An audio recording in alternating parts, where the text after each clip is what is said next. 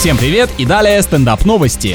31-летний британец проехал всю страну на самом маленьком серийном автомобиле в мире, максимальная скорость которого всего 37 км в час. Сколько же криков в свой адрес он услышал от вечно торопящихся водителей мегаполисов, человек явно с железными нервами. В крохотной машине нет места для багажа, она имеет всего одну фару и единственную дверь, которая, к слову, во время поездки отвалилась и заставила рекордсмена сделать остановку для ремонта. По надежности конструкция напоминает транспорт семейки Флинстоун, есть ощущение, что когда торопишься, легче схватить ее под мышку и побежать.